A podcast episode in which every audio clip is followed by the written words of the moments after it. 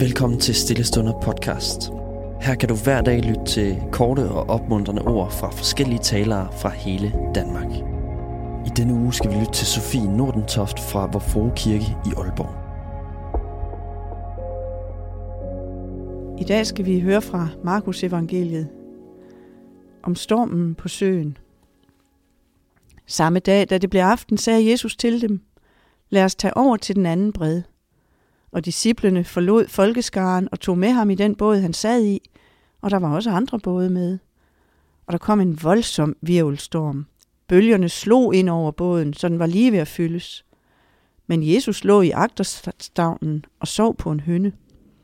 Så vækkede de ham og sagde til ham, Mester, er du ligeglad med, at vi går under?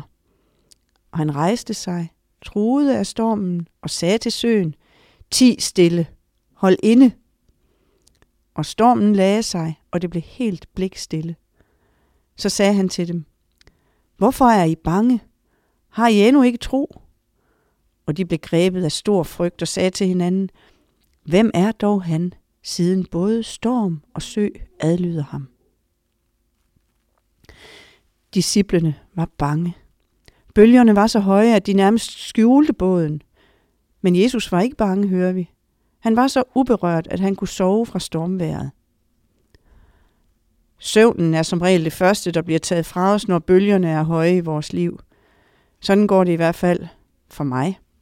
Når jeg er bekymret, eller bange, eller ked af det, eller når der sker uhyggelige ting ude i verden omkring os, så har jeg svært ved at sove. Måske du har det lige sådan for tiden. Havet er i Bibelen et billede på det farlige, det ukontrollerbare og uforudsigelige i tilværelsen. Det, der gør os angst og bange, så vi ikke kan sove. Havet er en trussel, der kan ødelægge den beboede jord. Og det kender vi jo for øvrigt også godt til. Vi har igen fået øjnene op for, hvor oversvømmelser kan ødelægge huse, veje, havne og broer, og at ustyrlige vandmasser ikke er til at stoppe. Havet er stærkt. Men det stærke hav blev sat på plads den dag på Genesarets sø. Da Jesus fik stormen til at lægge sig, var det en symbolsk handling. En handling, der havde til formål at forklare for disciplene, hvem han er. Guds søn. De kaotiske og truende magter mødte deres overmand i ham. For han var med i båden med de bekymrede og bange disciple, og han hjalp. Jeg husker en episode fra Vesterhavet, da jeg var en stor pige på cirka 12 eller 13 år. Det var ferie, og jeg badede fra stranden, og min bedstefar han lå nogle meter fra mig i en liggestol med hatten ned over øjnene og fik en lur. Pludselig blev jeg grebet af en understrøm, der ligesom trak mig ned i havet og udad. Og jeg fik vand i munden, og bølgerne skyllede ind over mig, og jeg var så angst, så angst.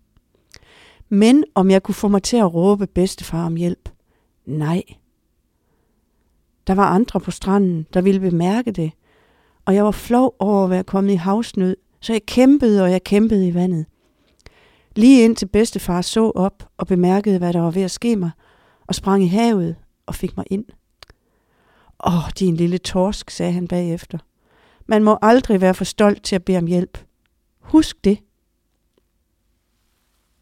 Disciplene er rollemodeller i fortællingen om stormen på søen. De stod ved deres angst og deres frygt.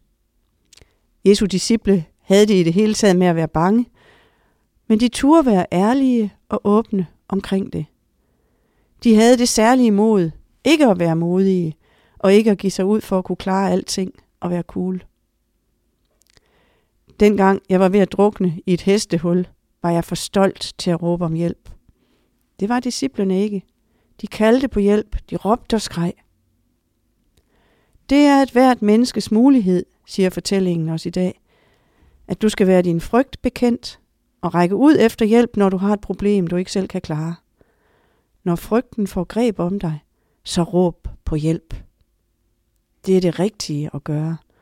Uanset hvad dit problem er, så er der hjælp at få. Gør som disciplene, hvis bølgerne tårner sig op i dit liv. Råb højt. Skrig på hjælp.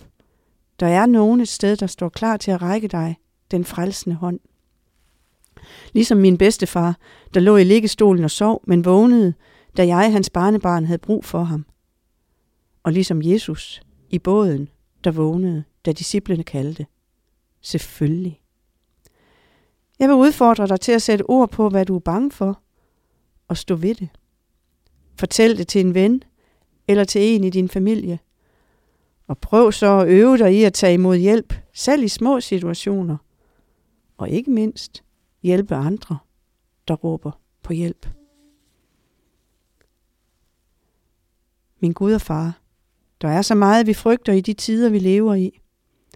Lær mig at lægge stoltheden og skammen væk, så jeg tør bede om hjælp, når jeg er ude i problemer, jeg ikke selv kan klare.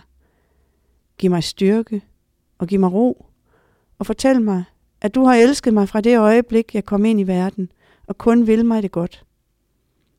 Fortæl mig, at du i din søn har sejret over alt ondt, ja selv døden, og at en dag vil din kærlighed brænde igennem som solen.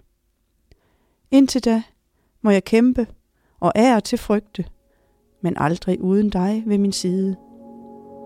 Amen. Tusind tak, fordi du lyttede med.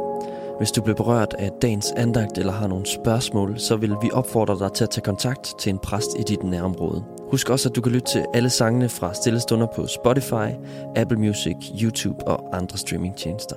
Ha' en god dag.